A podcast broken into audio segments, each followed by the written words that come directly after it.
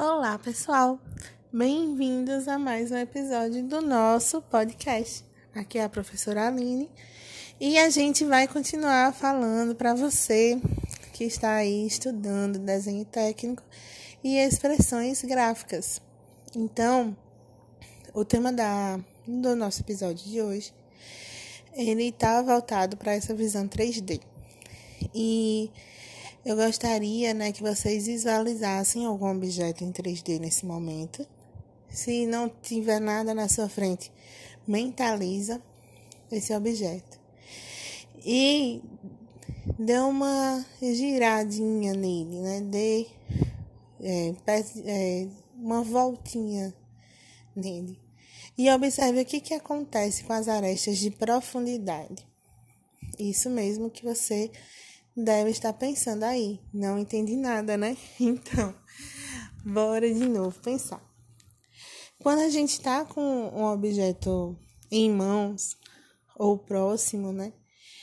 E a gente começa a observar de ângulos diferentes, o que vai mudar bastante na nossa percepção, no nosso olhar, é a profundidade que esse objeto tem.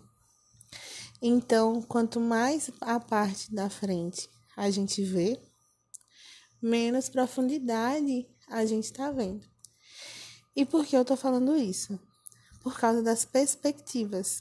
Então, a gente tem diferentes tipos de perspectivas e as projeções, né? Também, né? Perspectiva é um tipo de projeção.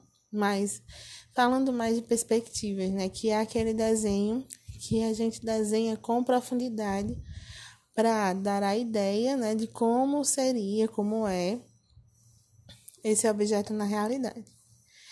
E aí, o que, que acontece? O nosso olhar é o ponto do observador. Então, quanto mais próximo o nosso olhar está desse objeto, os raios projetantes que saem do nosso olhar batem no objeto e vão né, refletir esse objeto num papel, né, no caso, num plano. Eles são cônicos, porque eles saem de um ponto e vão se abrindo. Quanto mais longe está esse ponto de observação, mais paralelos são esses, esses raios. E por que isso é importante? Então, se você observar um objeto mais de perto ou mais de longe, a gente observa de uma maneira diferente. E aí, o que, que a gente tem? Quanto mais perto a gente vai observando, mais deformado é a representação desse objeto. Aí vem outra questão agora na sua cabeça que você deve estar pensando. Mas desenho técnico não é técnico. Ele não tem que ser certinho, ele não tem que cumprir normas. Porque danado, eu vou desenhar um desenho deformado. Aí volta o, a, a outra regrinha, né? Que a perspectiva, ele é um desenho técnico né, que é feita a partir né, de instrumentos, de formas técnicas, seguindo todas as normas de linhas, de escalas e tudo mais. Só que ele é um desenho que mostra o objeto na realidade. E que realidade é essa? Como o nosso olho vê. E o nosso olho vê com uma certa profundidade, a depender da angulação ali que a gente está vendo. Então, gente, essa parte de ter um pouco de deformação é muito mais importante do que você realmente representar aquilo realmente nas medidas reais daquele objeto.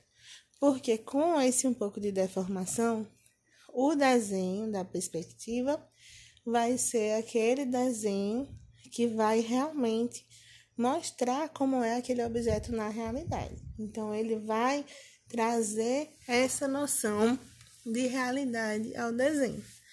Fora isso, né, a gente sabe que as vistas ortográficas é que são mais utilizadas como objetos projetivos na hora né, de realizar, de fazer um projeto né, que vai virar um objeto. A perspectiva ela é mais utilizada né, na forma de comércio, para representar de uma forma mais humanizada aquele objeto. Mas não deixa né, de ser um desenho técnico. Então, gente, fica esse exercício mental para vocês fazerem. Fica essa observação para vocês observarem esses objetos. E com isso, né, vai dar certo você ter essa mesma ideia de representação de perspectivas. Certo? Então desejo a todos um bom estudo e até o próximo episódio.